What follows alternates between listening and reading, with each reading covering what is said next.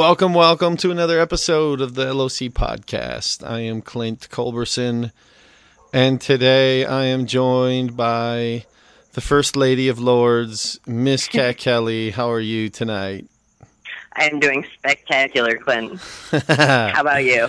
I'm doing excellent. I'm doing excellent. It's a beautiful night. I'm sitting on the back porch. I got the volcano rolling. I got the I got some burning some sage, drinking some nice water. That's awesome. It's- and Arizona is an it's a nice time. It's a nice place to be in this time of year. It's been beautiful this week. oh, May. yes, it is. I have some candles out, and I'm sitting on my back porch, too. It's beautiful outside. Beautiful. So, Mhm. Kat, you are new to Arizona. What what, do- what do you think so far? Like, what's it Um, like I being? You're from originally from upstate New York or mid-state New York or whatever, Yep. and then you've been out here. Um, So it's a quite contrasting climates. I am, uh, I just turned 30 uh, on April 23rd, and this is the first time in my life I've lived anywhere other than New York. Um, Crazy. so I was Happy birthday. Thanks. um, I was uh, definitely born and raised there. Uh, Binghamton, New York was the birthplace of uh, Rod Serling, who did The Twilight Zone.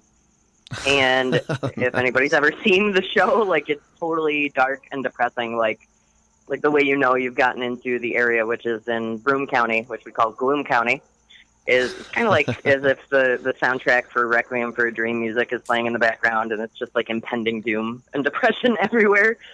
So Eek. and it's yeah, and it's very much like the weather is actually the exact opposite of Arizona, and that's been something that for me has been huge. Like being in the sun all the time is definitely vastly life altering. That's fascinating. Yeah. That's amazing. It really is amazing the power of the sun, just the power of Mhm. sunshine. Oh yeah, and definitely just the energy, everything. I think there's something to be said for you know that topic of the vibrational nature of everything. Being somewhere where it is like a high vibration in every way, shape, and form is definitely huge. I've noticed the last time we had a storm recently, I ended up writing something and really had like a almost a difficult night with it. Where it was, I used to love thunderstorms and everything. It felt very calming. Um, but recently, it really kind of threw me into this this downward moment that I had trouble dealing with for a minute, and I actually kind of had to sit there and wonder, like, is it really the weather? So, yeah, Hmm. Fascinating. That's fascinating. dude, I know. I was just fascinating for me too. Like, and it's nice to uh to actually be able to to think about these things in a way with a sense of validity because I used to be very much into the mental health system and and what is wrong with me, but I'm starting to wonder, like a lot of us are, I think, if it's a sense of, of empathy and actually kind of being in tune with almost like an inner sense of weather weather patterns instead of uh instead of just having everything outer. Yeah, Yeah. that's fascinating. I think I I noticed that within myself that I have I have weather patterns, you know, within my Mhm. moods, within my, the way my body feels, the way. I mean, really, if it, it, it's it probably is no different than the way the Earth is. Like you know, when you see like those, one of those um, kind of those uh, graphics where it's like you can see the whole Earth and you see all the clouds going around it, and it's almost like the Yep. Earth is breathing and um, in, in many ways, it's like we're like that, you know. Sometimes it's Mhm. sunny days, sometimes it's cloudy. You don't even know why, and uh, it's pretty fascinating. I think that's something that uh, I actually recently talked with um, on a post with Richie Jones and Stephen Scott about it briefly. Um, that there were a lot of cultures that had that sense of of seeing those internal weather patterns as a collective phenomena um, as being just as valid as external. That was something I really got from like Mayan culture, and I know Richie knows a lot more about the Egyptian side of it. But um but I always liked that sense of, of like the Mayan calendar would give you a sense of energies in general, not just what's going on outside, but you know, what kind of day is it for you? Is it a good day to you know, what what are the energies you're working with for the day instead of it being something that that I think we all feel so disconnected by in having everything be external and not having that sense of, you know, of what's actually going on in a collective consciousness idea. Yeah. Don't you feel like when you like with going on with what you're just saying right there? Don't you just feel like, man, the Western culture just was totally blind to all this stuff. Like we weren't Yeah. taught about any of this stuff. you know what I mean? Seriously, when you Mhm. really look at the way you were we were raised in American culture, um, man, your Christian culture, we just were totally, we were totally, I don't know, we missed the boat on it. We were never Yep. shown it. It's like so, it's crazy that this is this is so new to so many Westerners. It's Yep. really strange. It's um, it's a strange feeling to waken up to something that was who you were originally. I mean, it's not like this existed all along. It's not like it's some new feature. Oh, we just downloaded this new feature into humans. No, it's been there the whole time. Yep. It's bizarre. Well said.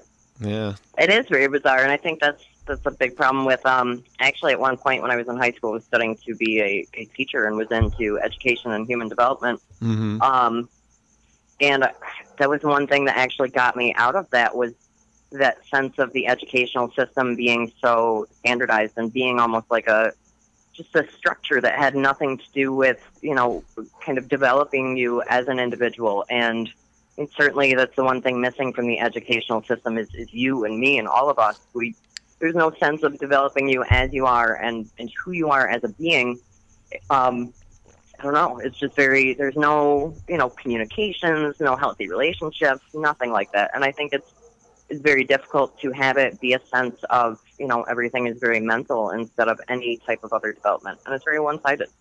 It can be very painful, I think. Yeah, and it's crazy how much of it is just to it's like an education that's that's directed to keeping you in the system. It's Yeah. kind of weird. I mean, I'm not saying all of it. I don't want to I don't want to get so conspiracy theory about it mm-hmm. because you know, hell, algebra does I mean, even in the world I want to live in, algebra really is useful. Yeah. you know what I mean? And there are works of literature that are useful and there are, you know what I mean, there's there's a lot of great stuff too. I mean, there's a certain percentage of of of the modern school system that is good. It's not. Let's not throw the baby out the bathwater, right? But right. man, there is there is this one certain percentage of it. I'm not sure what, but that is directed into keeping us in the system, keeping us, you know, almost like working as slaves uh, to to keep the machine running. It's kind of Mhm. crazy, It's very true.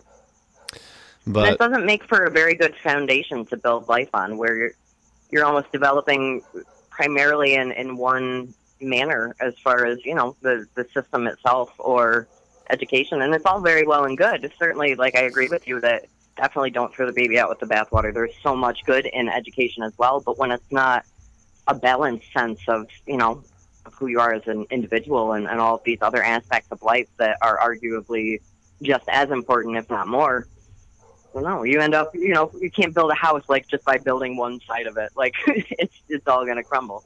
So I think that it's it, it ends up being unfortunate, and I think I've seen in myself and a lot of the people that I've met, you know, on my journey as of late, including you know a lot of the lords and and people in daily life that you know when you end up end up having that kind of that structure fall down at some point, and you realize that the foundation itself wasn't even that strong. So a lot of people, I think, hit almost a sense of, of rock bottom in a way that isn't necessarily self chosen, I think would be the right way to say it. uh-huh. Um, when, you know, when you don't know any better, it's kind of, there's that Maya Angelou quote of, when you know better, you do better. But up until then, everybody's just kind of doing their best from their level of consciousness. And that's something that's not fostered in our society.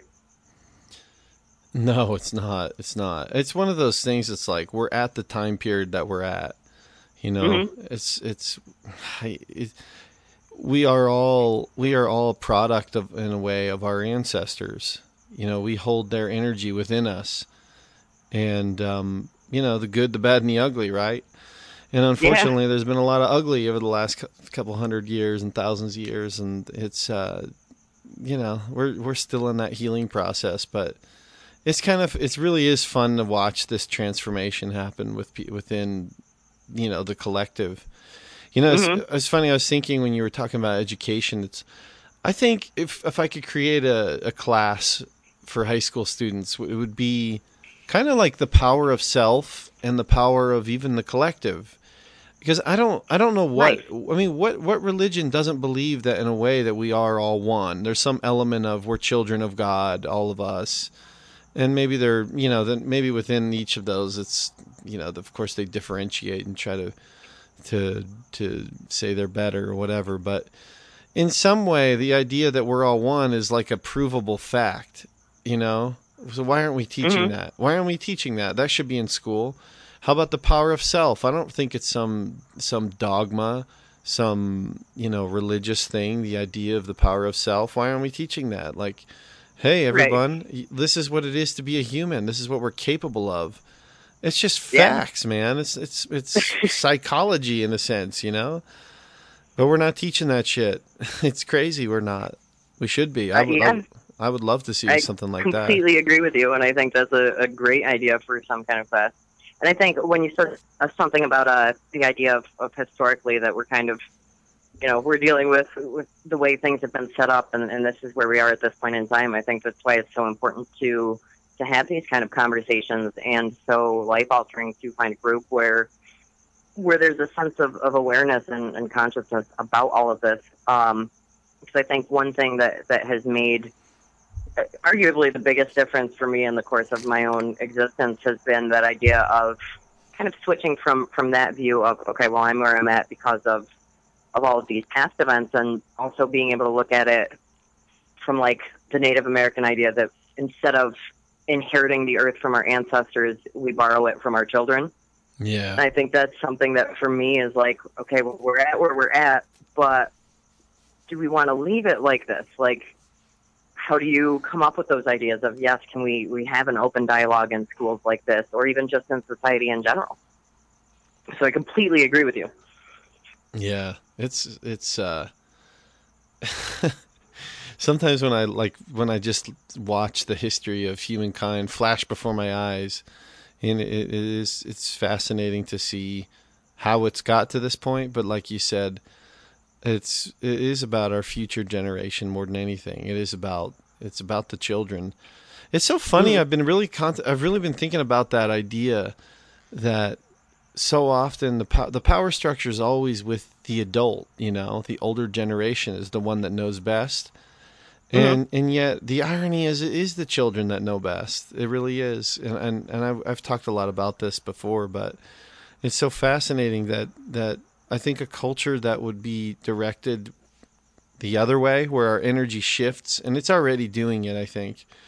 Um, Oh, yeah. Where we shift towards looking towards these bright lights that come from somewhere, right? They come from the divine, if you ask me, and we should look to them for the for the light, not necessarily the wisdom or some wisdom of of the physical world, right? That's why they're here. They're here to learn the wisdom of the physical world, but they're but we should look to them for the wisdom of light. Like sometimes when we Mhm. get dirtied by this world and your light gets a little dim, then let's look to the let's look to the most pure lights out there, and that's children. And and there's so, they have so many answers. They have so Oh, many yeah. answers. The answers really do lie within them in terms of where our our hearts and our energy should go towards. You know, it's fascinating. Totally agree with you. I think one of one of the first conversations I really started having, where uh, kind of all of these topics ended up coming out onto the table, um, was with an, an old best friend of mine, and we were sitting there one night, and it was about the same time I started reading um, the Journal of Consciousness Exploration and Research, uh, and started looking for more answers, um, or at least asking different questions, I guess. But I remember saying to my friend at the time that I always felt like there was going to be this sense of, you know, when you turn an adult, like there's going to be some milestone and somehow you're going to know how to do all of these things and there's going to be, you know, a change of, okay, now I'm an adult.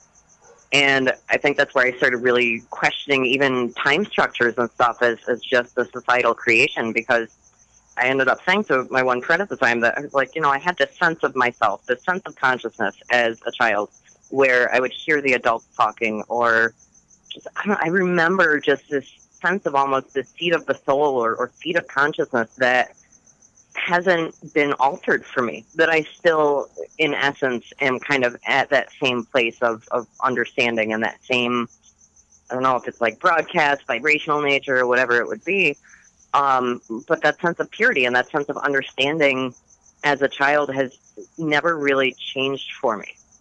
Hmm. I don't know if that that makes sense to you, but like I just remember as a kid almost just having that sense of, of this space of understanding and wondering why the adults weren't involving us in conversations too, or you know, saying things that it was like, okay, well, I'm being easily dismissed. I don't know. I mean, certainly it could have been just my family and stuff too, but I think it was something that was very. I felt very aware at a young age, and I think that was very painful for me because when you do have that sense of awareness as a child and you're around people that don't, it's it's very very difficult to deal with. So- Yeah, I think many of us got stifled at a very young age. Yeah. You know, it's like the children are are meant to be seen, not heard, kind of thing, and that's Yeah. that's kind of always been the old the old guards type of you know parenting, really. And it's obviously it's changing gradually because I think we we now see um, we now see so many of these children who are being able to be have a voice and they say the Mhm. most amazing things you know? It's like that bill cosby thing you know? Kids say the darndest things. Oh yeah. with my jello pudding pop. And uh little bill cosby for you Yeah. Uh, picture page remember that Oh my god. nice reference. Good right reference. Oh shoot. Um Oh shit. No, I lost my train of thought. Um we were talking about the uh Help me out, Kat. That, I I guess that sense of consciousness that you have right, right, right, right. as a child or, Right. or throughout your life that never seems to really change. And then when people tell you, oh, like, oh, you're a certain age now, well, this is different, or you have to act differently or be differently, like, I definitely feel like in in almost trying to to derobe myself of, of these structures of the societal stuff that it's I'm almost returning to something that I feel like was always in me. oh yeah. And that's actually on a side note. That was one of my my own first kind of favorite notions was. I don't, like I have an issue with with the daytime, and sometimes I would, you know, I'd get on the bus or be around too many people, and it would feel so stifling. But then at night, end up, you know, you know, you sit around a bonfire or whatever, you have these great conversations that end up, you feel like there's this sense of expansive um, openness, I guess.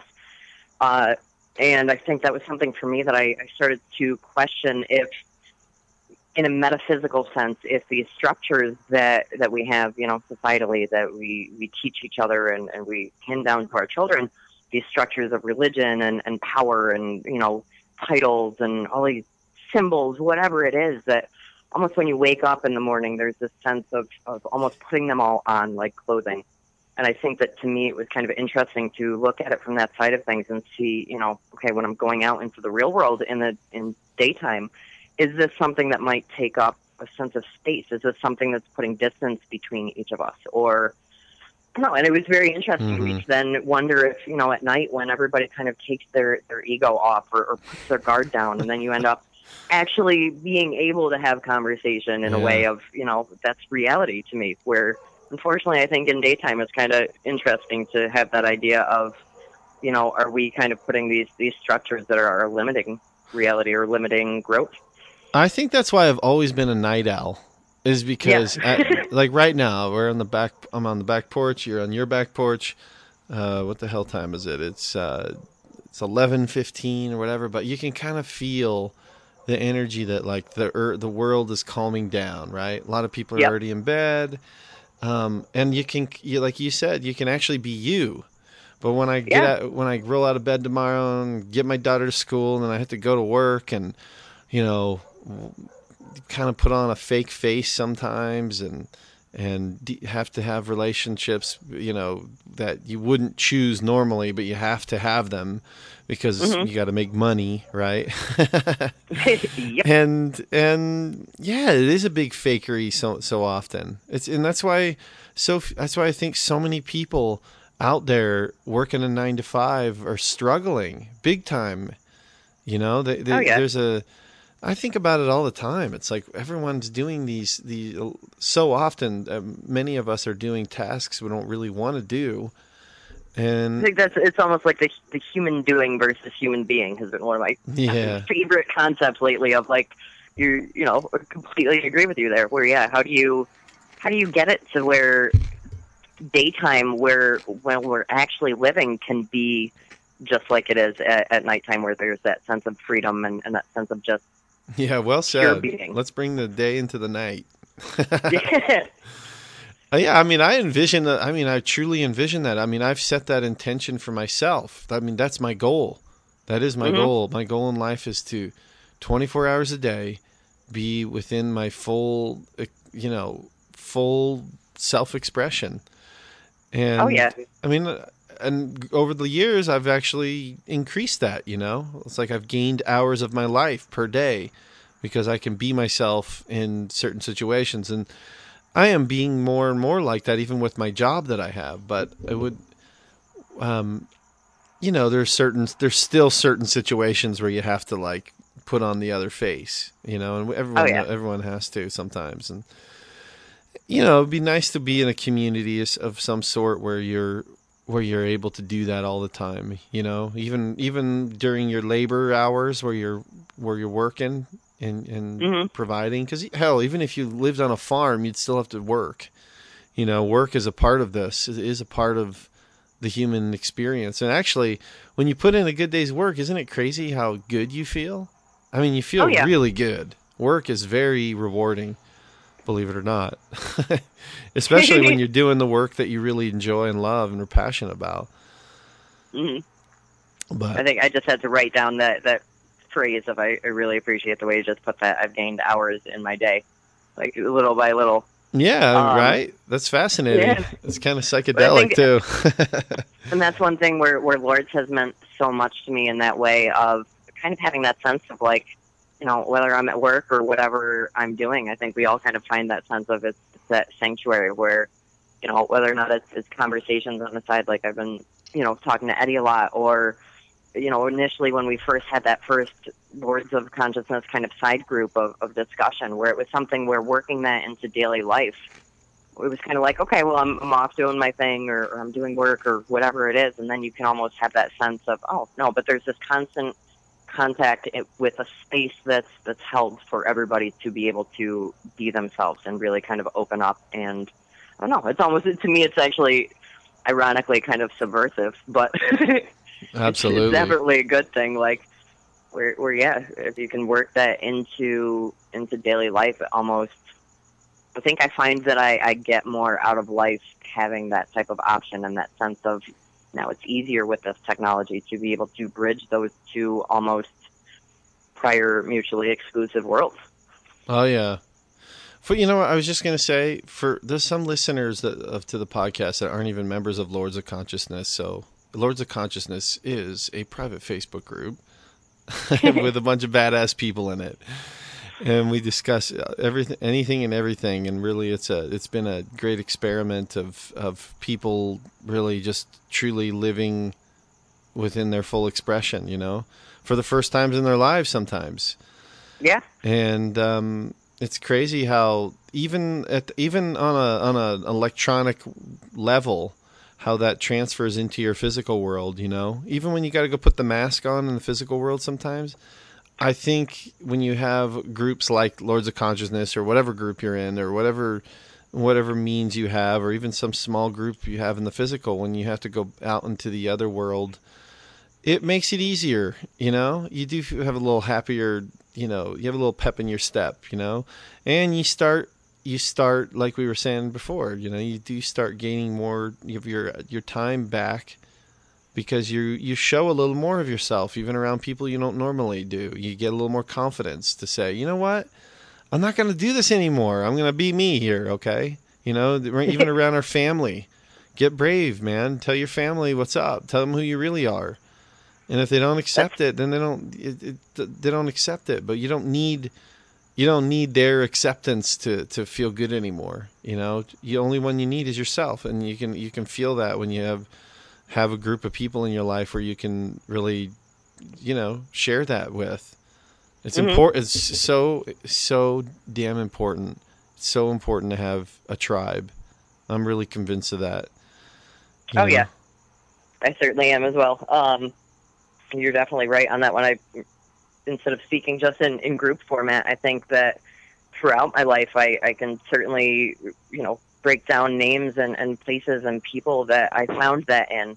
Almost a sense of, of finding home in other human beings, where once you have that aspect in your life, whether it's with a group or, you know, a coworker or a friend or, or whoever it is, um, that, yeah, when you, when you find that, I think that's why it's so important to people and, and where we end up I think unfortunately we end up kind of projecting that onto onto another either another person or or thinking that it's it's something that is on such a smaller scale. Maybe it's something that's seen as very individual.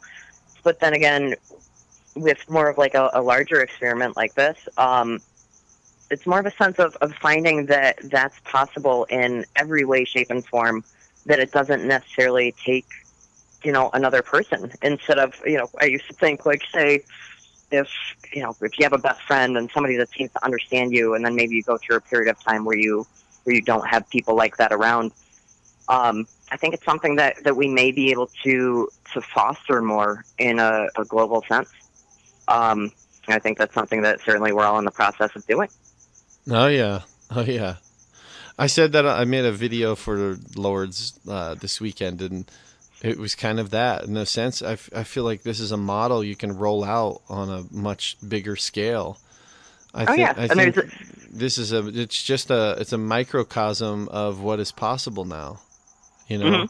and man, how do we how do we roll th- how do we roll this out to like a much bigger group? You know what I mean? I mean that's really important. I mean, people need to know that hey, this is possible. It's actually possible to have friends that don't fucking let you down.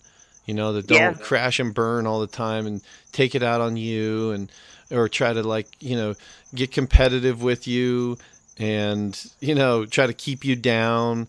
The, they, they're not happy for your successes. They feel like it they're that success is some sort of finite uh, finite thing that there's only a certain amount of it and there's not enough for you everyone you know it, that's that's baloney that's not what there really is out there you can actually have something where you can fully be yourself and you can fully appreciate others and they fully appreciate you you know? And Mhm. I, think that the fact that that exists is crazy to some people you know? I think people that come on lord sometimes they're like wow what the hell is this? What the fuck? Yeah, it's yeah. it's weird for them. And, well, it was, and it certainly it was weird for me at first too, especially coming fr- coming from a situation where you know a lot of my family and, and friends and stuff I didn't feel like fully understood me that well. Um, especially family, and your dad actually was was one of the first people to to fully call me out on that in my life. Where thank you, William, for this one. Um, one day when we were sitting down chatting, Really he said something to me about yeah. Said something to me about hiding my own mind. That I've I've kind of done that historically, and it's true because I, I think a lot of times when you know, when I would start a conversation that was something that was important to me, if if somebody else didn't didn't appreciate that, it was something that I then kind of took personally and then would start hiding things. But um but I definitely think that there's a sense now of like one of my favorite quotes is that, that rebellion is it's not what we think it is, it's more of um, you know, you know what society is, is telling you what they want from you, but you're gonna turn around and say, No, society, this is who I am.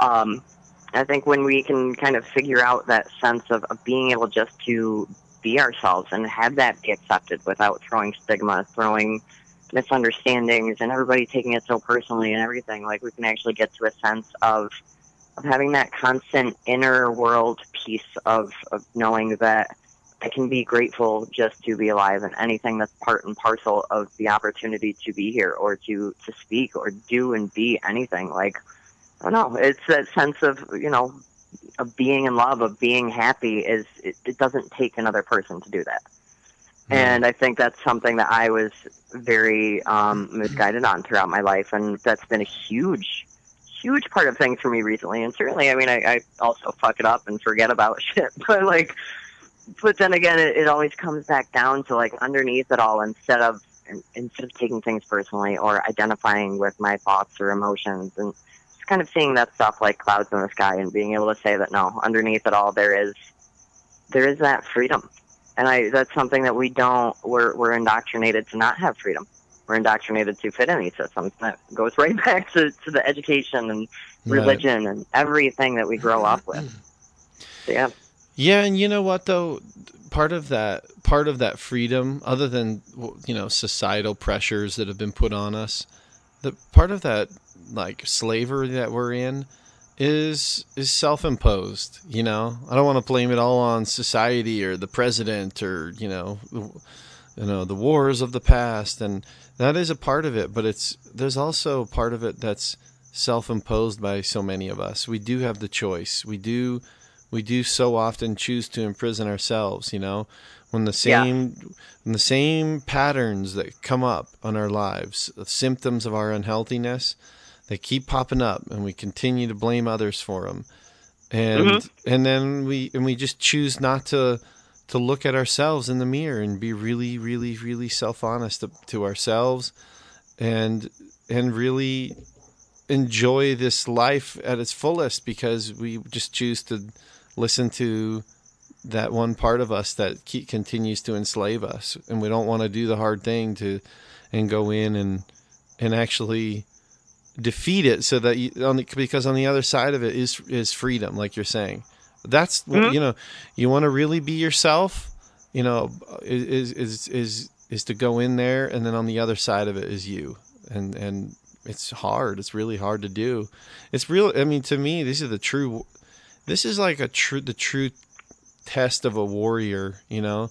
There's a warrior in the physical world and there's so many of them and history has shown so many of them and then there's been warriors even of courage, great physical courage, but then there's there's a new type of warrior nowadays and that's kind of like the warrior of the inner world, you know what I mean? Oh yeah, Jeff Brown definitely on that one.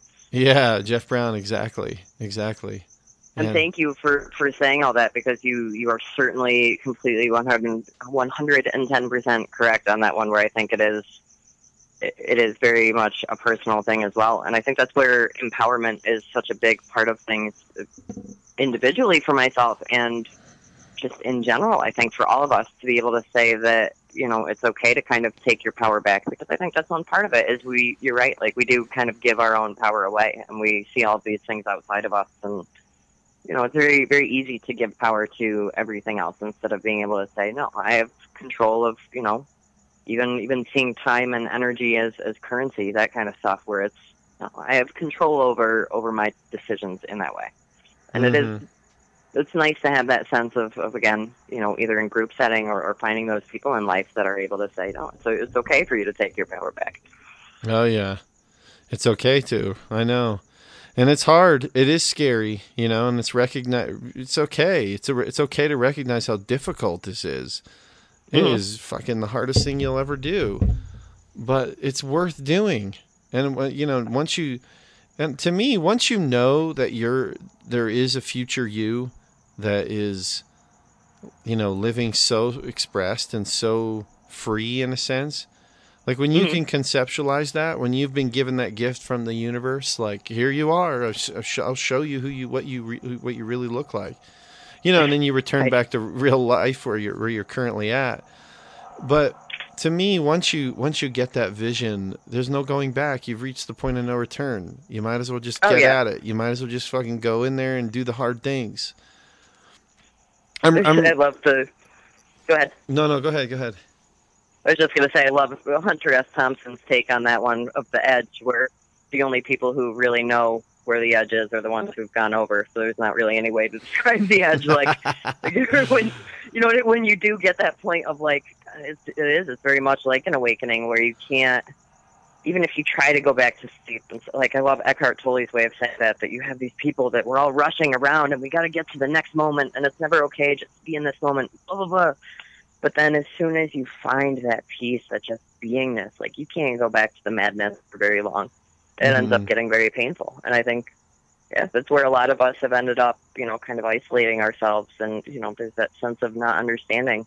I think that's where a lot of people end up reaching out. Even thank God for the expanded consciousness page with the friend bombs. Like a lot of us, yep. really, a lot of us met initially in that way and it kind of oh, started oh, yeah. things. But there's, you know, vast amounts of people out there that, yeah, when you kind of make that one decision of, no, I really, underneath it all, I know I need a change. I know I need to find something else. So let's open up to a new idea. Yep. Yep. Yep. It's it's it's incredible. Thank you, expanded consciousness. yes, thank you, expanded consciousness, for real. Bringing um, us together, bringing the network alive. I know. Sometimes bringing life into life. Don't you sometimes when you think of how we're connecting um, over the internet, when you look at Dude, it that way, mind blowing. Like even just the little moments of what would have been if, if you know, even for myself, if I hadn't taken that decision one Friday night, be like, oh, hey, this dude Richie Jones looks kind of cool, or like, right, right. Or, hey, oh, he's friends with this dude named Clint, or uh, even just those little moments of of what if you know, just those little things. It's crazy. If I hadn't found, you know, the first book I read was Adventures in Consciousness by, by Jane Roberts and Channeling Seth. And I was in Salvation Army one day and looked at this whole rack of books, and there was just this one book with no no cover on it or anything. All it said on the bridge was Adventures in Consciousness. no like cover on it. Fifty cents. Like, yeah, no. That's all it said on the edge. I was like, yep. This is like a perfect like, scene of a movie. Yeah. Oh, that's hilarious.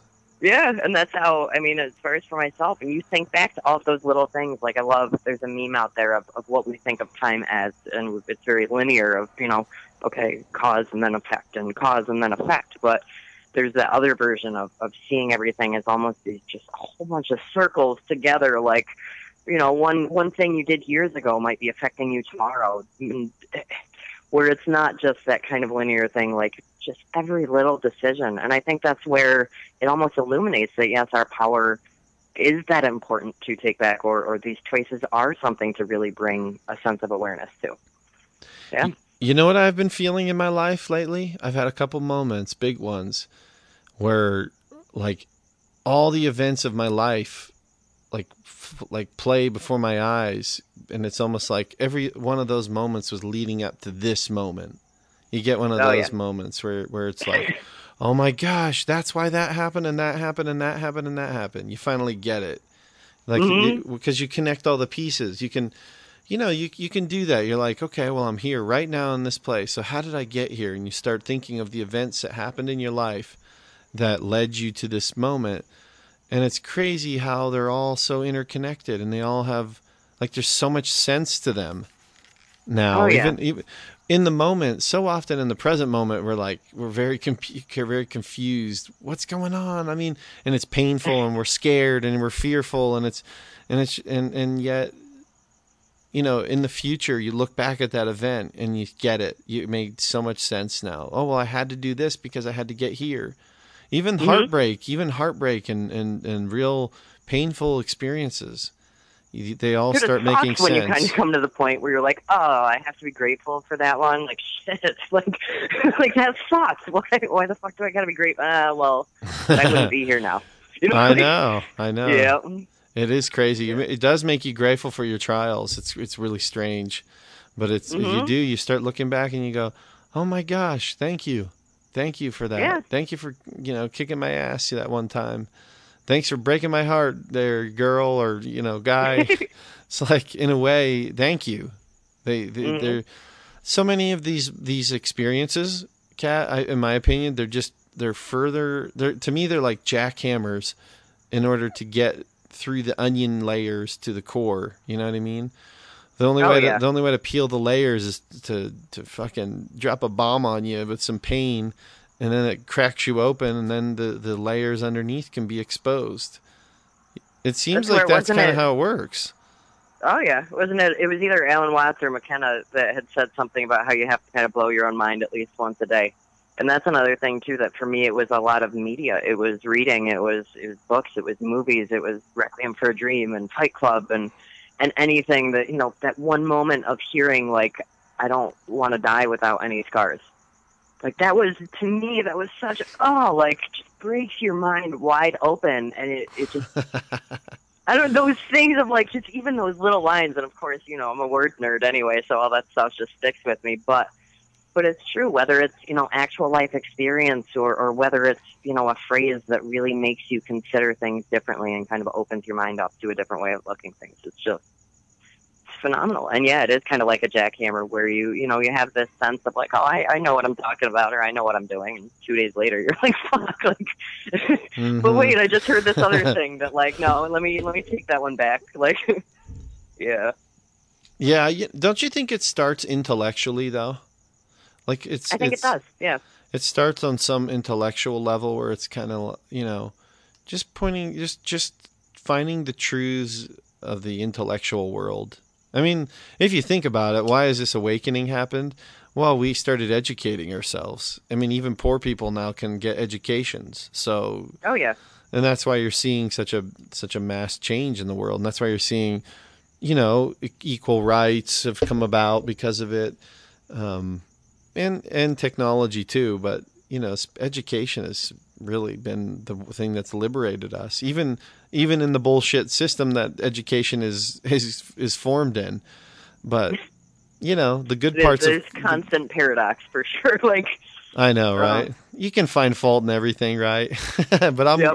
But there's also beauty in everything too. Like, and that's where even yeah, even in these systems and stuff, it's you know as much as we may want to address issues or anything, like. I mean, the moment you go out there, like it's easy to say, okay, well, I, I have a problem with the government or I have a problem with this and that, but I, there has been no experience that has that has really let me believe that that any one thing is you know can be generalized like that. Like I've found even in the, the domestic violence spectrum, it was mind opening to me one day where I had this conversation with with a woman who was in my life for something completely other than than domestic violence, and she said something to me about how you know did you ever feel like you completely lost your identity? And I ended up saying back to her like. Dude, I totally started reading up on the, the Buddhist death before death and and the you know ego death and kundalini awakenings and and we ended up at the end of this conversation i mean it was supposedly a, a professional experience and you know but the two of us just took all of our armor off and by the end of it we're joking about how you know maybe if you go through abuse or certain types of relationships you actually have found a shortcut to enlightenment because you don't have a, a very overly structured identity that you're too uh, attached to.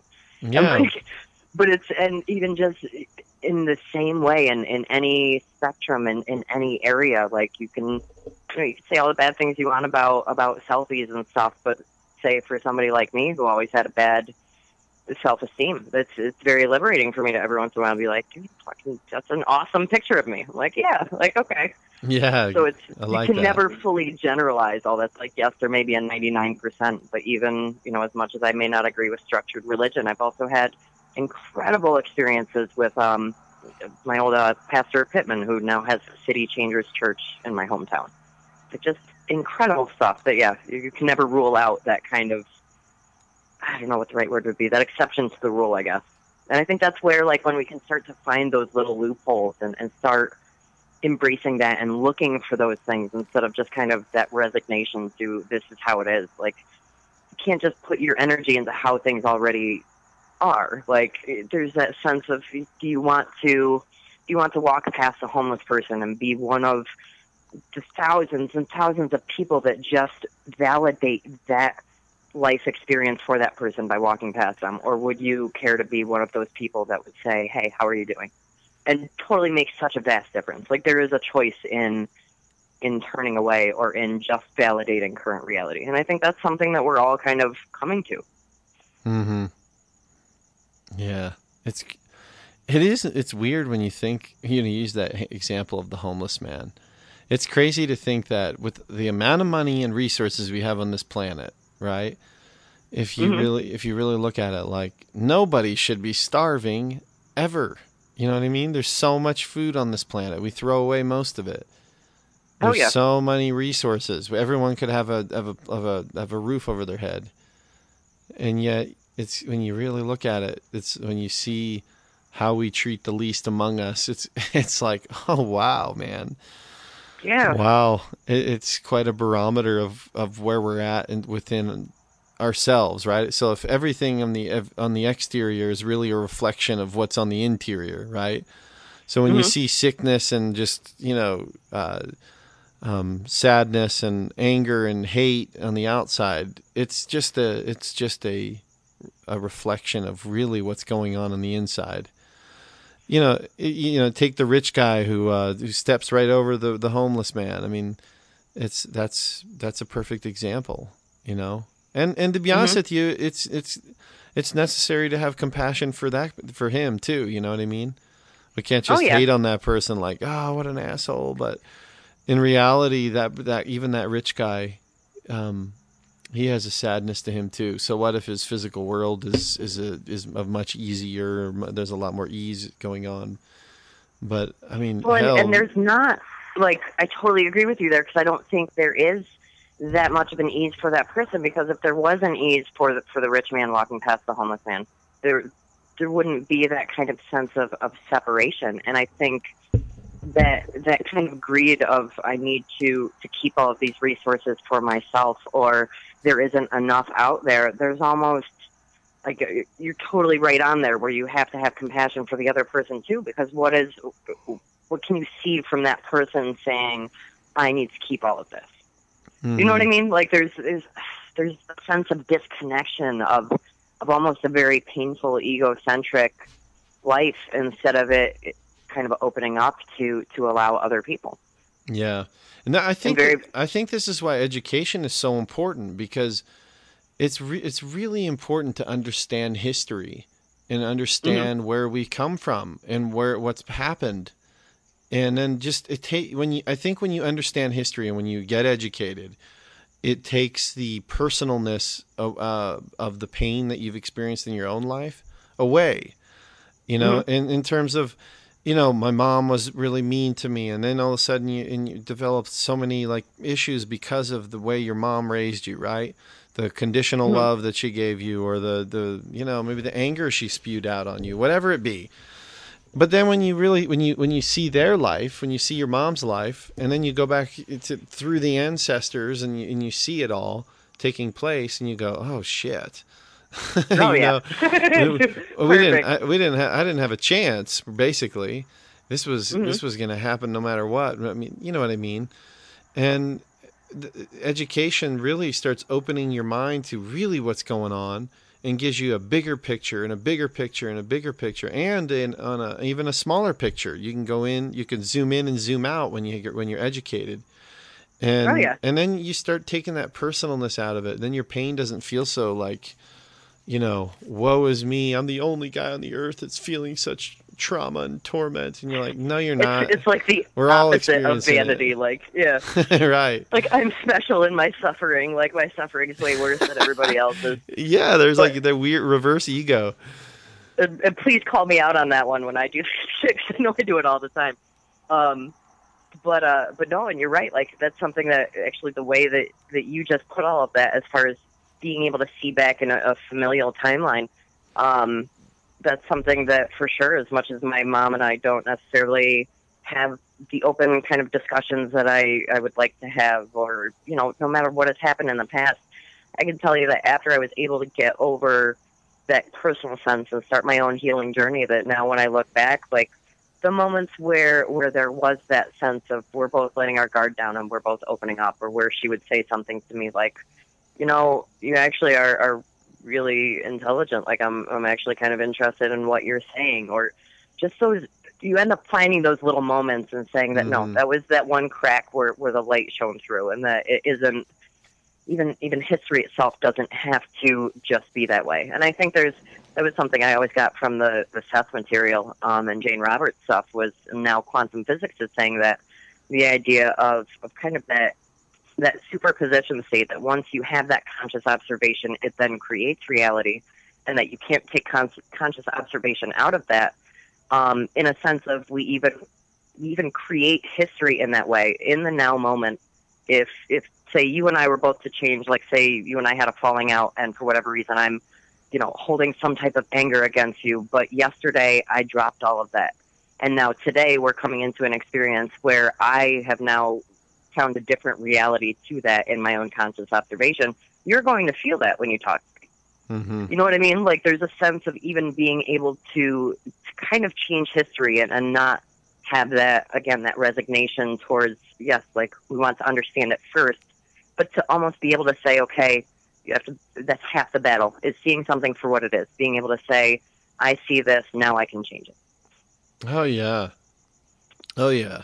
I've had that experience recently where it's like you you're in an argument or something and then and then you just start seeing it for what it is, you know, like listen, I understand Mhm. why this is happening.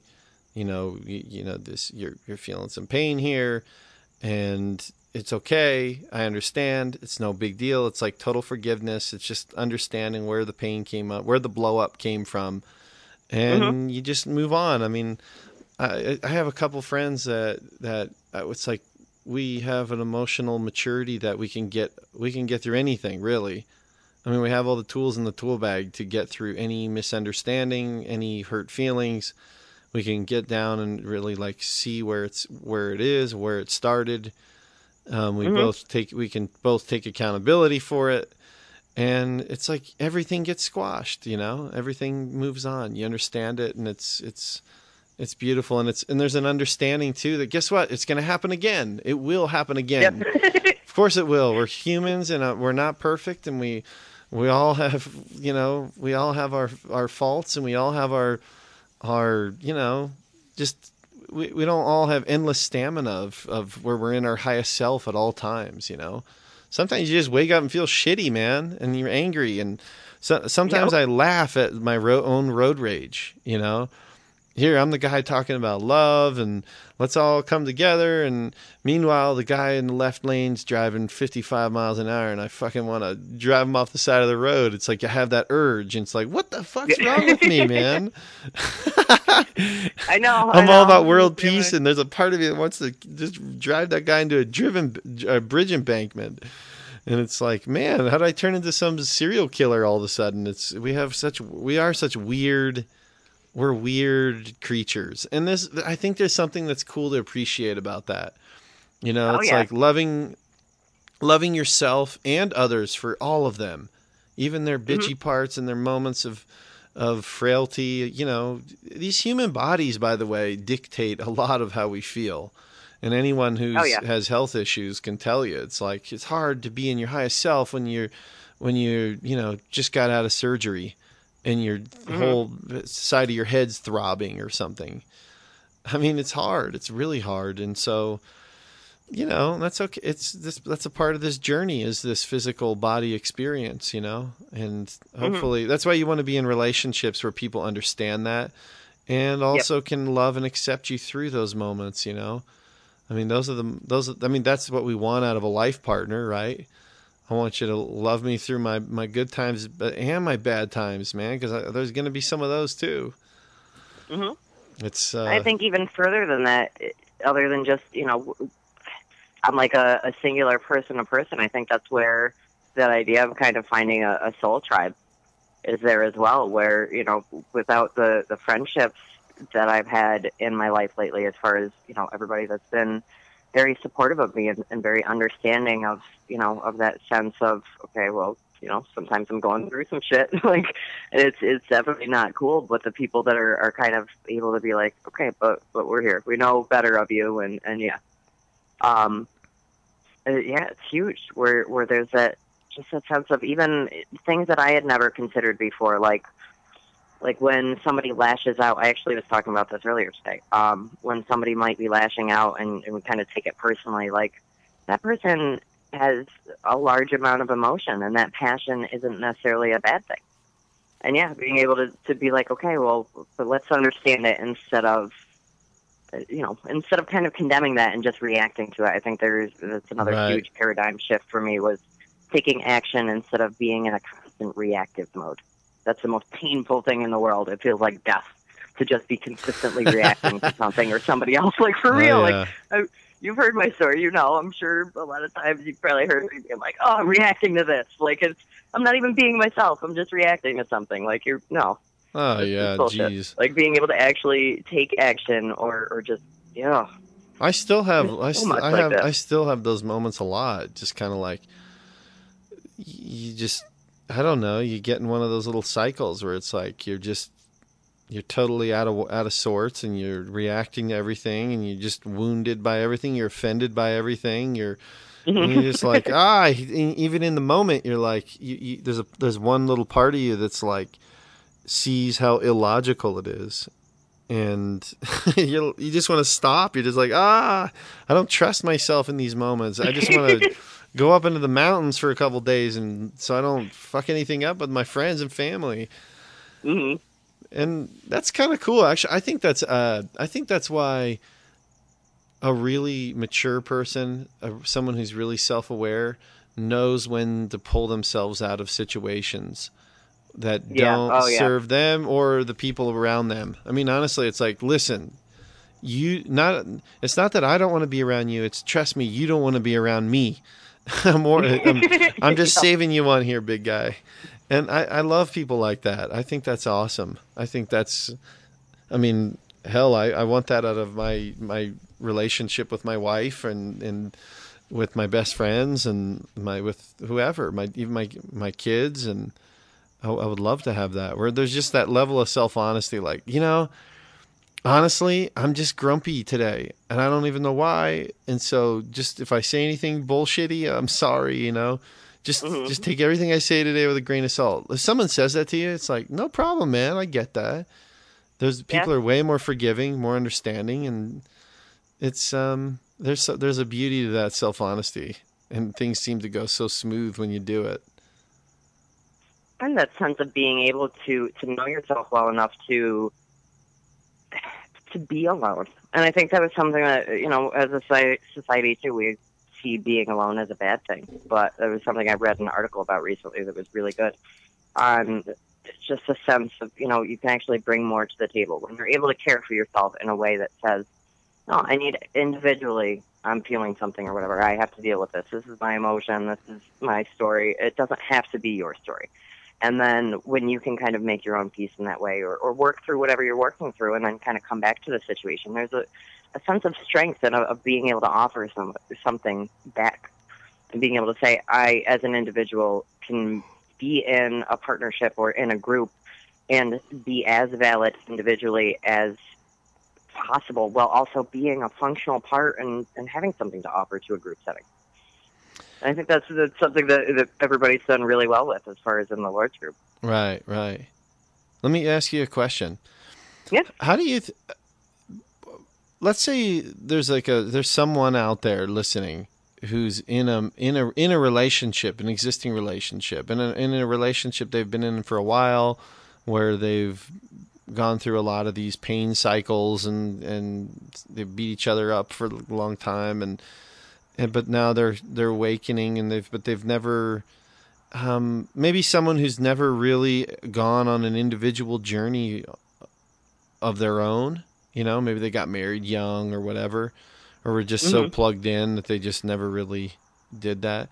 How do you, how do you think what's what's the best way to do to go on an individual journey while still in a relationship with someone else? You know what i mean some maybe someone who even reminds you of your old self you know i mean I, I hopefully that other person is wanting to go on the journey too of their own but hmm it's it's it seems like that's like an actual thing that a lot of people face you know That's a really, really intense and difficult question to even begin to think about. how to answer. And, and let me preface that even it, this whole conversation and anything I say after this point, like really, uh, I've, one of the biggest things I've found in my own life is that I technically really don't know shit. Like, Right. that's one thing is being able to say, like, it's kind of a constant process of learning. I know that in my individual case, I, I mean, just being a Taurus and being one stubborn motherfucker, sorry for the swear words, um, oh right not allowed to swear if on this I podcast if I hadn't, huh? I said not allowed to swear on this podcast No, no i'm joking i say the i say fuck every other word i think sweet. Um, but uh, I think that for me, I I painted. This is another recent favorite phrase. I painted a lot of red flags green a lot, and and kind of postponed things to a point where life kicked my ass into doing it, and and I kicked my own ass into doing it. Um, and Mhm. I think there's that sense of, of even being able to have that that kind of you can build that sense of awareness and, and kind of like emotional knowledge of yourself and be able to, to start seeing those things and be able to even in small ways start taking those little moments for yourself or you know uh, just anything you do to start fostering that for yourself is going to to benefit the relationship in the long run. And I think if if it's something that, that kind of has to happen for yourself, then there should be a sense of, and I never understood this before in life. I think growing up with a lot of kind of codependency around me and stuff, there should be a sense of, I think, humanity and and you know those of us who kind of have that sense of awareness and caring for one another to be able to say, I respect you enough to be able to to know that you can handle this if I have to back away for a little while, and I respect you enough to to hope that, that you understand in a way that, that you know that this benefits you in the long run as well. Um, well and said. I think that that's the thanks. it's where it kind of comes down to you know anything that's good for me is, is good for you, and anything that's good for you is, is good for me. And if for whatever reason, you know, one of your loved ones or whatever has to has to go off and, and kind of do whatever they have to do, or, or you have to kind of like myself, I'm going through a very have been going through a very painful healing process and having to learn about a lot of things that I, I didn't have any awareness of before in life, like relationships and healthy dynamics and all of that, and communication and all of it, and being myself even. That it, say, in my case, like I know for my children, I don't. I've taught them who I used to be, and by my example, they've learned that you know unhealthy things are acceptable, or or things like that that I never challenged for myself. And it took me to come to a point where I in kind of getting out of, of my circumstances and even considering making any changes, it didn't come with the thought of myself at first. It came with my children deserve better. And they should not be seeing this or they should not be experiencing that. But then nothing ever changed and I got called out on by a shit ton of people that said like, well wait, what can you do when you're in the situation? When you're the one that, that they are with and, and you are allowing them?" so I think that's where, you know, I know that's really a, a very specific example, but as far as a small scale um, metaphorical example, that's where being the change in a kind of existentialist sense of full responsibility. Like if you've ever seen the movie Identity, where he, every single action he takes, he knows what he is taking and has that sense of, okay, but I have a responsibility to help here, or I have a responsibility to do this. Where existentialism kind of has that sense of, of you can't say this is the proper idea for humanity if you are not living that. You are the person that has to live that. There's no, you know, saying any words. It's just fucking symbols. We can throw out a shit ton of symbols, but it doesn't mean anything if you aren't willing to say this is possible and I can be this person. There's a there's this video that I love. It's with Ram uh, Ram and Terence McKenna sit down for this like I don't know a couple hour combo, and they record it. It's uh, it's epic. Two amazing people. Um, yeah, you totally have to send me a link to that. yeah, dude, it's badass. It's like takes place in Prague back in like the early '90s or something, and mm-hmm. they they sit down and talk. And uh, Ram Dass asks McKenna this question: "Is like, are you?"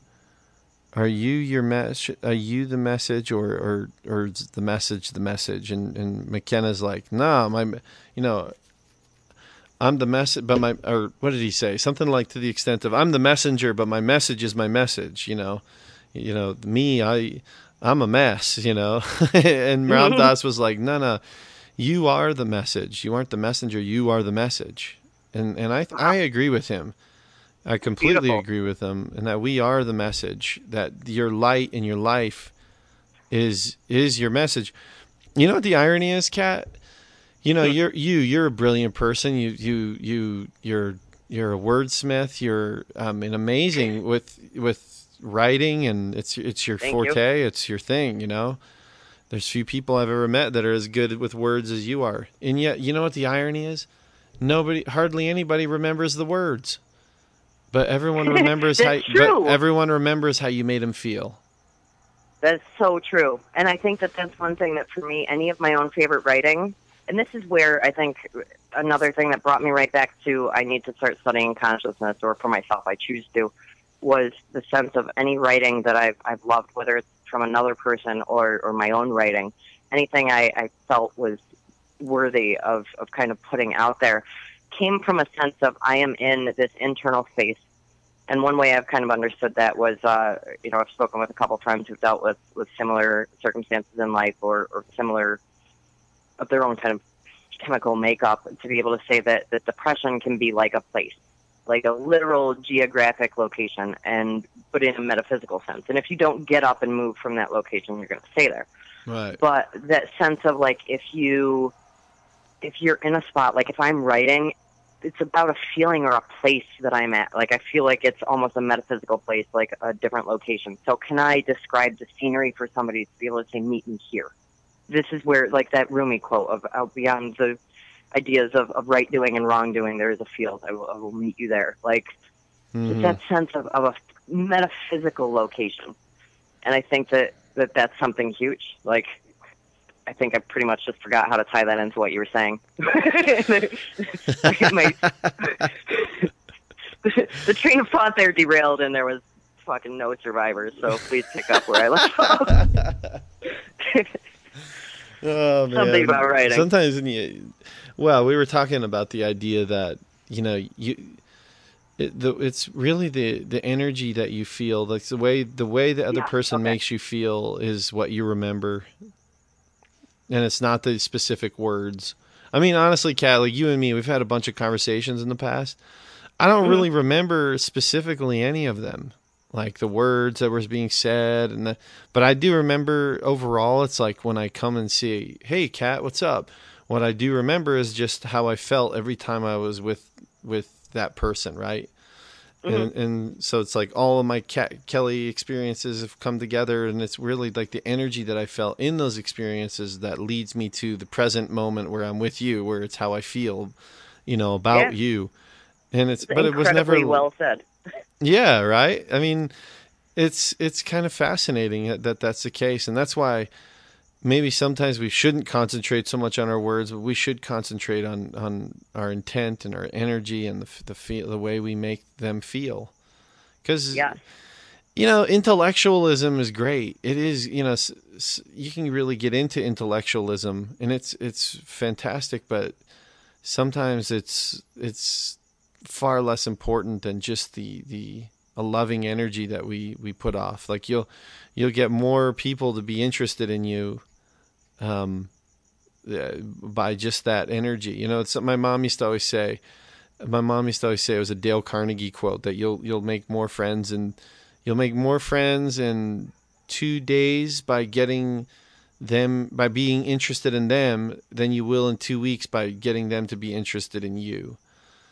And Nice. there's a real that's that was something my mom always ingrained in in my head.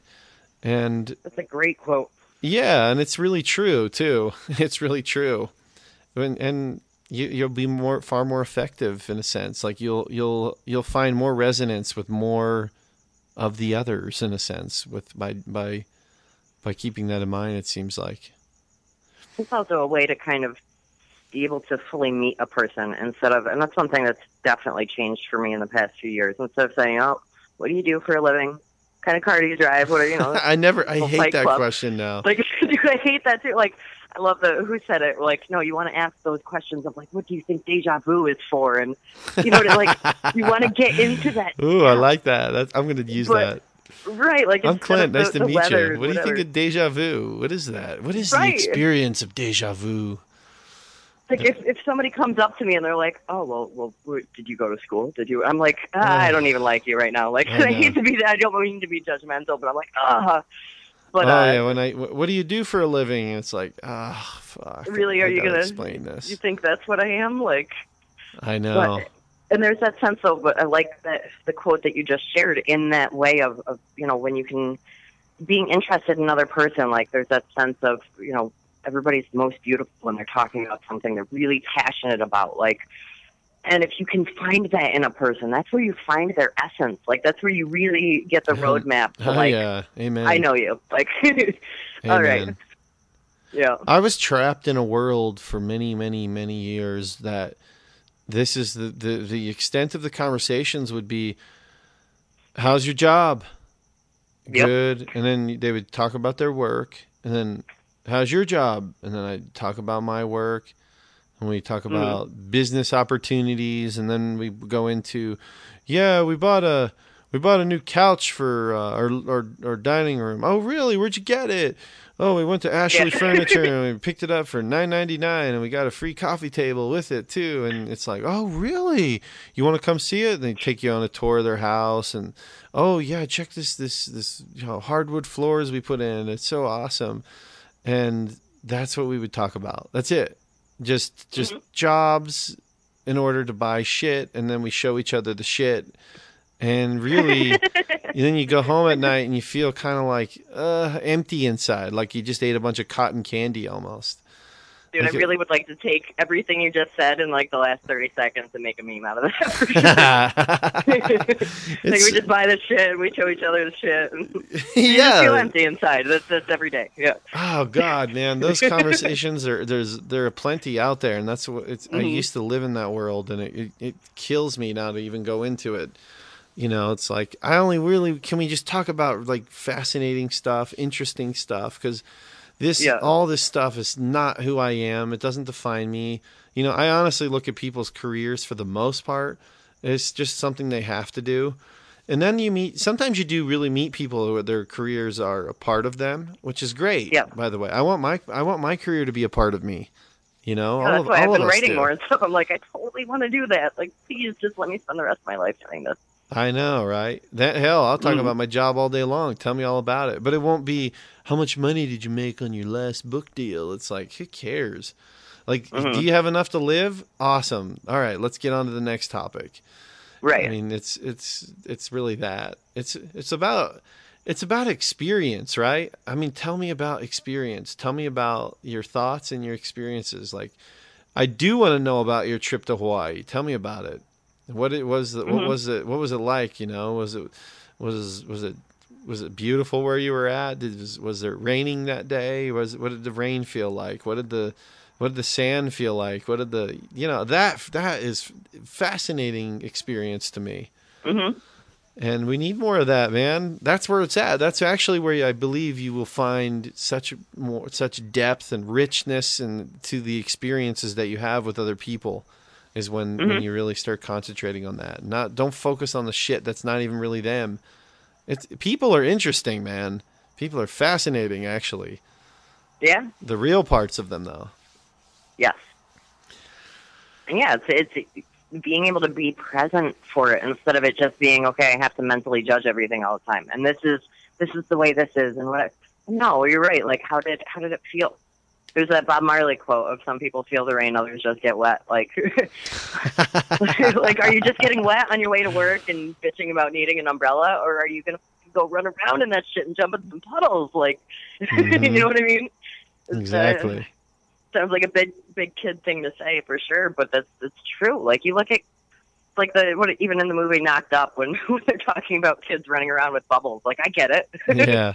like like I know what they're doing. Like yeah, they're bubbles. They're fascinating. Like go run around after them, and that's where even people like Jason Silva. Thank God for him coming out. Like his videos and stuff on like the Shots of Awe stuff. Like thank you for that stuff, and anybody that's standing up and and doing that and Mhm. being that kind of oh like let's have some kind of life. Let's passion for life. Let's, let's feel it instead of just getting wet. Yep. Amen. I know, and a- amen to your your comment about Jason Silva. I mean, he I know he's been special for both you and I because we're such big Yep. fans, and he's one of those guys that's like been a big big part of my journey. You know, one of mm-hmm. those one of those big voices that's that's out there that that you know who's who's sharing themselves, who's really made a deep impact on both of us, and Yep. Jason Silva, man, what amazing guy! I, I love the work that he does, and the, and it's beyond the the words that he says. Again, it's that passion he's got. You know, I mean, yes, it's just it's the underlying essence of, of everything that where he's coming from. Like, uh, that's why people watch him. It's not because Yeah. because what if he was like, you know, love is fascinating because love is there's a sadness to love, and you know, you're just some boring energy. And you're saying even if you said the same exact words that that that Jason says, um, it's so different because of the passion that he has. I mean, he's just Mhm. s you and even when he's talking about something painful, like his existential dilemma mhm. videos and stuff too, like you feel the pain. There's a, a real essence there of yeah. Oh yeah. It isn't that detached sense of you know of yeah, like the, the reading a book out loud, like oh, and then yeah. Romeo and Juliet, and then a bunch of people died, and like no, no, it's fucking oh. That's Yeah. that's fascinating. Yeah, have you have you ever seen his video? I think it's his most popular one. It's called the Existential Bummer. Yes, that's Yeah. the one I'm talking about. Right. you know that you were right there with me. Thank you. Yeah, that one's so badass. I mean, bas- basically, for those who haven't seen it, it's basically saying how we we're so infinite in our scope, and yet at the same time we fucking die. You know, seventy years our Mhm. body just goes to shit, and we're you know eighty years, ninety years, whatever. We go to shit and die, and yet our minds are capable of spanning the history of time, and you know going into the you know the the infinite future but our bodies don't keep up, and it's kind of the existential bummer. hmm it's, Yes, it's and even I liked when he said something about I don't know if it was that one or a different one, but he said something about getting sad when he looked at like like Instagram photos and stuff, and you see this even when you're in the presence of somebody and everything's so amazing, and yeah, you you end up having that sense of like of loss before loss, and being able to. I think it's it's very courageous to be able to even say something like that or, or talk about it or even try to experience that and, and hold the space in which it's possible to be able to say this is fucking amazing but it's gonna end. that It's gonna Yeah, end. like, like but and then it also makes everything just that much more like oh thank god and you don't you don't put those i don't know you don't put those like restrictions and stuff on anything anymore. It's not like oh i have to you know this person has to be this way and continue to be this way for me to be happy or this this situation has to be the way it is. No if something changes it's going to change and i'm grateful for the fact that i had that experience or that Mhm. that that Instagram photo exists or that that moment was had. And being able to say that you know what no matter what happens here I'm grateful for that moment as it was. And yeah that you know we have a limited time here so even just being able to see that and kind of have that side of it. Like it really almost feels like what I would imagine people are talking about when they say that you that like uh enlightenment isn't isn't just light. It's bringing a sense of awareness to the darkness as well and being able to, to have that space and that full sense of, of light and dark Yeah, I've and I've said this in other podcasts, so I don't mean to create a drinking game for this, but the I do believe I do believe that it's it's the it's that darkness that brings the richness to the light. You know, the tapestry of life. That even the, the dark Mhm. threads are are really what bring accent and you know sh- the the the deep textures, if you will, to the tapestry of life, to even those beautiful bright threads. And you know, I'm, it's funny because I'm, you know, I'm in a relationship now, and I'm experiencing this insane, you know, in love feeling and this insane, you know, euphoria in these Mhm. moments, right? And and there is that. It's funny because I really am experiencing the other side of it too. It's like, oh my god, this is going to end one day. Someday I'm going to be without her, you know. And it's like, mm. you you try not to think about it, but to be honest with you, the fact that we do know that that's true, and you can try to forget it, but there's always this little part of you that knows. That's why there is a sadness to, to especially and especially the love you feel between uh, your partner. You know, Mhm. like a real, true, deep soul partner. And there is that aspect, and, and I think though it makes it richer. I think it makes it richer. It makes the action, the, the good times good, and it makes the the rough times can be rough, you know. But it's well there's also a positive side to that where i think that kind of fosters that that sense of independence in in a relationship and being able to say i want you to be able to to get along without me and i want to be able to get along without you even if you're in a situation where it is that kind of love. Being able to say no as an individual like i support everything. What's going to help you grow? What's going to help you know like i don't know if i'm, I'm getting it right but i had a set of grandparents that no, no, my my grandpa died and then within a year my grandma died yeah, and it was crazy.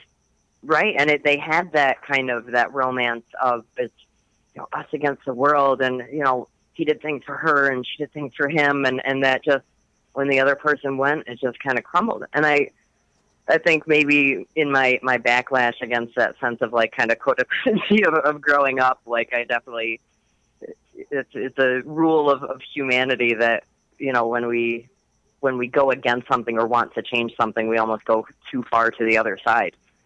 But but damn, there's that sense of like I want to make sure, you know, as much as say, you know, in in a case of, of children or, or best friends or lovers, like, yeah, you you totally want that other person to be like, yes, I want I want you to be happy. I, I want to experience this with you. But then again, especially, you know, with my kids, I want to know that when they go out on their own that they aren't going to to struggle like I have in trying to have my individuality or or even friends and stuff like I don't know. There's there's that sense of I think there can be a healthy balance that's fostered by that sense of of loss before loss and being able to accept that. Oh yeah, oh yeah. It's funny getting into a relationship. Sometimes you can feel like your friends feeling a loss; they're losing you, and there's mm-hmm. a sadness to it. There's a sadness to even a beautiful thing, like "Oh, I'm so happy for you," but there's also a part that's like, "Fuck, I'm I'm I'm gonna be losing you in a way. Mm-hmm. Things are gonna be changing." And it doesn't mean you're losing me forever, but there is like a you're losing what this what there's a you're losing the relationship that you've always known. It will be different, you know. Mm-hmm. And there's there is always like that sadness too. It's it's it's uh we're such weird creatures, man. weird weird Spot creatures. On, dude. I know it's um, crazy. Crazy. To, to go back to like overall philosophy kind of ideas on that one, I think that's where one other idea that I kind of got from different places. I, I read a, like a Dalai Lama book, and I've definitely read what Gregory Gibson is reading now, like the the Tao books of Tao of Pooh and Te of Piglet and that kind of stuff. Uh-huh. But I love like there's some Eastern philosophy ideas that have, have made a, a huge difference in my own kind of uh, I don't know preferred understanding of things, I guess. Um, but the idea of like I think that's one thing that, that contributes to almost that, that Western dis-ease of the mind.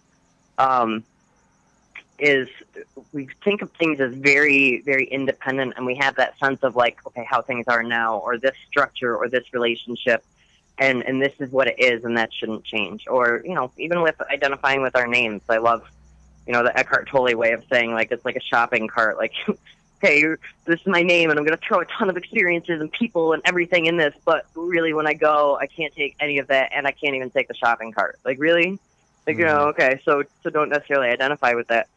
But the sense of being able to see things as instead of being independent, um, there's the idea of like Buddhist dependent arising, and the way that that it was explained in, in one Dalai Lama book that meant a lot to me was to say that, unfortunately, I think with how we kind of see things um, right now is more of a sense of, okay, I see a tree, and that tree is it's a thing, and a, a very kind of solid, you know, matter kind of way. But instead of that, that tree isn't like if that tree was as a as a solid thing, it would never grow. It would never change. It would never be affected by things. It wouldn't be able to, you know, shed its leaves. It wouldn't be affected by the seasons. There would be no wind blowing the branches. That everything is dependent on everything else, and there's almost you can almost like consider that there's a fluidity, and that change is a part of that fluidity. I think that makes it a little bit easier, and I think I've really it's one idea that's been huge to me is it's definitely Buddhist dependent arising, and instead of saying that I am a separate entity from everything, and I am in a very you know matter of fact sense. No, I am in an open sense, in a sense that everything does kind of affect me and influence me. And the relationships and situations in my life are most certainly going to change, and that doesn't have to be a bad thing. And I think once that kind of opens up to that, then you can really have more of that healthy sense of relationships and saying, okay, well, yeah, this may kind of be painful at the moment, but let's be open to it. It's you know not even the painful part of it. You know, even even our sadnesses, our traumas, our you know, the times we fall flat on our faces and fuck everything up, like that's not going to stay the same either. So, you it's, know, it's funny how of yeah. It's funny how most people one of their biggest complaints about like their partners would be, "You're not the man I married," you know, or "You're not the woman that I chose," and it's like, uh, yeah, of course, you know, in a way that's that's obvious, right? There's always Yeah. like this inclination to keep things exactly how they are. Yep. You It's know, a control thing. it's And total we control. definitely live thing. in a society where control is, is prioritized instead of it's it's the same kind of effed up paradox of you know we we hide to make love but we practice violence in broad daylight and what do we see on the news what are we told is Well important said. like dude it's one of my favorite things like how screwed up is that like in the whole control thing like oh we need you know somebody that's that's president is let's put all of our effort into you know this is the preliminaries this is this is what's going on who is caring about other people who is you know like there's no Yep. to me it just there came a point where i was like wow like i was feeding into that too like is that okay is that healthy like Mhm. no i don't think so Yeah. No, it's true or at least it didn't feel healthy No, no. I'm glad I don't follow politics anymore. Hard. I mean, I do a little bit, but not that much. Yep. That's funny. Crazy Kat Kelly, crazy Kat Kelly. So i know dude Kat, been, thank you- for, you- for the were the- conversation I been a know long time you're the you're the first Lady Lord of all time. really yeah, is that true yeah. You Dude, really are. You were the first that's fem- awesome female to join the, the male chauvinistic original Lords of Consciousness. I remember we had at one point, I think it was like on my page, I remember this. I wish I could go back and find it. We had some thread that I don't even, like you said, you know, you don't remember the details, but it was, I think it was, it ended up being me, Dane Freeman, Richie Jones, and we had like 93 comments, and all Oh, three of us were like just back and forth, like, oh my God, and this and this. And, and I remember at the end of it, like one of us said something about like the Nobel Prize, and we just figured out the universe and whatever. And then like Wolf Irwin comes in, and like, wow, like I missed this, and and just that sense of, of yeah, like at that point where we all started having those those conversations, and I am so infinitely grateful for meeting everybody, for being a part of all of it, for how you guys have influenced my life, and I really hope you know that I can do my best to pass that on to the rest of humanity, and and try to be that change for the people that I meet too, and and way far beyond just lords. You know what I mean? Oh yeah. Oh yeah. Well, it's happening, you know. It's happening right now as we speak. Yep. And um it's really something to watch, you know.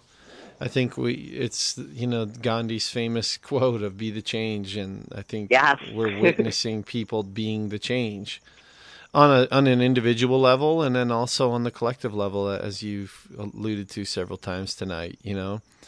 Yep. I mean, and that's who we are. That's who we really are. Um, so so often we get stuck in these identities of who you know Clint Culberson and Kat Kelly and you know Joe Mhm. Blow and and I have yet to judge myself and put a symbol to this and explain I it to know. you. And yeah, I know it's crazy, and yet it's who we really are. Is we're we're we're pack animals. Where we want to be. We want to be one. We want to be in a within the collective. Every Mhm. I, th- I think every human has that desire. I mean, there's some loners out there, but I think a lot of loners is it's you know. Uh, what do you think about a loner, real quick, before we we close? Is it always is are there really self-empowered loners, um, or is there always an know least aspect in, of pain? in my experience, a lot of the times I feel like, or at least for me, it was I didn't feel like I fit anywhere else. So when I did feel like I fit, that's where I would start to flourish and, and thrive. Um, and that's definitely obvious in, in my experience. But I also think that there's there's also that part of me that will never change as far as being being an introvert and being inclined to to remove myself from things every once in a while in a way that to me that's I wouldn't be who I am without that and I wouldn't have not saying I wouldn't have anything to offer, but I don't kind of want to say it that way. Like you know, like if I weren't able to kind of cultivate my own sense of things and be able to to kind of put some type of words to what this internal reality is, to to what my inner universe is, and being able to see that each one of us has that vast, diverse experience in us. Like, think there is something to be said for you know for the amount of people that have gone to go, you know, get a cabin in the woods and, and write or read or, or whatever, that in some way, whether or not it's on the surface of things, but in some way there is a, a complete contribution that wouldn't be there without loners. Yeah, yeah, you're so, So- you're so you're so right. I totally agree. So yeah, but it's and yeah, I don't know if unfortunately I think that you know we a lot of times we just kind of look at the surface, and of course one of my before we end to one of my favorite favorite quotes for anybody is uh, Anaïs Nin that I must be a mermaid because I have no fear of depths and a great fear of shallow living. Like far too often we just look we just look on the surface and that's that sense of like like if you're looking on the surface of a calm pond and you see the reflection of the moon that's not actually the moon we're just looking at the surface of a re- of something reflective and there's actually a consciousness um, idea called maya that's that same kind of um, falsity, that same kind of reflection back of, of kind of what we confuse as reality instead of being able to, to feel it from the depths and being able to experience realistically the, the overall vast nature of what it is instead of just looking at the surface. And that's where I do think that in there's something to be said for, for bringing up these kind of almost metaphysical topics that maybe might not even ever, you know, science is getting there, but maybe it isn't even, you know, a, a science search. It's kind of that, that bridging of science and spirituality and being able to say that, you know, no matter what our measurements of of the surface, it's still just surface stuff. Like you can't, you can't just stay on the surface because you're missing so much. And I think that's where it's, it's yeah, that even, you know, any kind of loner is co- like, they're giving something to the collective consciousness, whether or not it's seen on the surface. So, Right. Oh yeah. Oh, I, I've often thought of the idea of like a, a monk in a cave. hmm You know, and you say, well, what good is that guy doing? And you know, he has all this knowledge, and yet all he does is go sit in a cave. And I get that criticism, by the way, but then there's like, you know, Mhm. we don't know, we don't always know everyone's callings. You know, some people have different callings, and I, I mean, me personally, I believe that those monks hold the space for the collective. I mean, I think that's Yeah. one of their missions is, you know, I like you bringing that up because that's definitely been something I've, I've seen lately on online. I think that, and there's also that sense of making other things possible, and, and this is actually a point that you brought up earlier, and kind of being able to to look at, at history and being able to say, okay, yeah, we had that, was it like the fifty thousand year experiment, like, and but coming to a point where if it weren't for the monks that were secluding themselves and maybe didn't make a contribution that everybody could see or hear or experience if it weren't for that idea, would we come up with the idea of, well, how can we actually bring this to a collective? Do you know what I mean? Like, if it weren't for that one isolated event, would that have seeped into collective reality? yeah, that's a, that's fascinating point. That's a fascinating point. Thanks. Kat But it- Kelly, it's, you are always coming up with that deep dude. shit. You got to ask the right questions. It's not even about ever finding an answer. It's, it's like watching the show Lost. Like, you can fucking one answer and there's 50 goddamn more questions. Like, there's oh it's yeah, just never ending, dude. And I think it is. It's about asking the questions and even yeah, holding the space for these conversations. So I thank you for the opportunity. Yeah. You know, it's fun. I'm I'm, I'm love. I've been loving doing this podcast. It's funny. You know, Mhm. my what my you know my motivation for it is is just to talk to the most interesting people in the world. You know, Mm-hmm. I just all I want to do, like when I really think of what my life's passion is, my life's passion is really to just like what do I love doing more than anything? It's just talking to really amazing people and talking, having really awesome conversations, connecting with with the brightest lights, the the the, the brightest minds, the the most fascinating people, the people that are up to the most really amazing stuff. And um, you know, I'm excited for the stuff that you're up to, Kat. You know, I know you you're you have some projects you're you're got in the works, and Oh yeah, you know that you're gonna get some of this some of this mind of yours out out to the peeps, and I'm I'm happy that you're doing it because you, you have a brilliant mind, my friend. Thank a you. Brilliant mind indeed. It- what what you're saying about kind of bringing that out and kind of showcasing to the world, you know, hey, these are the people I've met, and this is the awesomeness I've seen in this person. This is what they've had to to offer to me. Being able to do that is almost a sense of of freedom and empowerment and everybody to be able to say that no, every single human being has there's that Bill Nye quote of everybody you meet knows something you don't.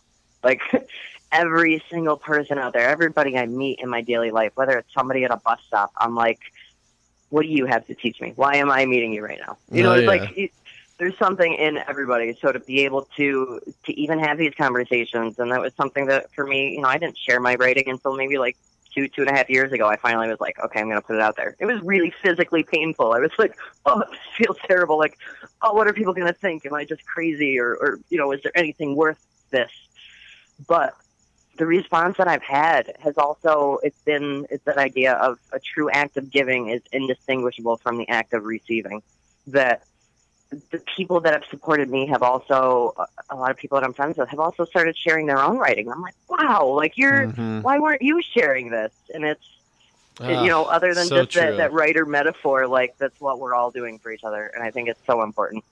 So uh, you know, it really, uh, the world's got to be grateful for you, Clint, for starting the room and everybody that was initially a part of it. well, thanks. Doing good things. Thanks. I you know, yeah, we are all we are all up to some good stuff and thank you for that. I appreciate that. And I I uh I think you just said something that's just so brilliant and I have to say that I concur with the idea that if if what your light brings to someone else is them bringing out their own light, then damn dude, that's mission accomplished. That's like the most rewarding thing you can really even imagine Yeah, more so than any Oh, yeah. sort of monetary monetary gain or or some sort of recognition or some sort of you know whatever Mhm. um that that's like the most purest most beautiful reward that you can ever have is that you know is, is Yeah. just the the you you're shining your light on someone else that's helping them shine their light i mean that's it that's it it's fucking Mhm. amazing please quote yourself on that one time and time again. yeah, yeah, it's beautiful. Yeah. Kat, Kat, I got nothing but love for you, my friend, and I'm so glad you came on, and we're gonna have you on again for sure, man. Because I, I, I Nothing but know, love for you too, for sure. Like and, and everybody in the Lords and everybody out there. I don't care where you are, who you are.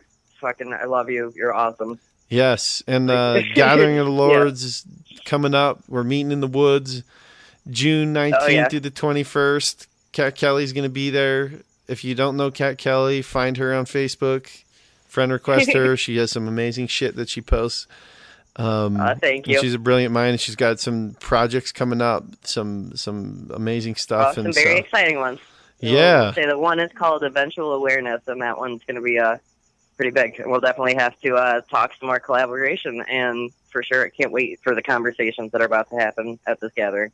Absolutely, Kat, you have a wonderful night. Lo- You too, my Clint. fellow lords. I hope they're all doing well, and I hope you enjoyed. We Same shall here, everybody. we shall Be talk awesome. talk soon. Peace out. All right, bye.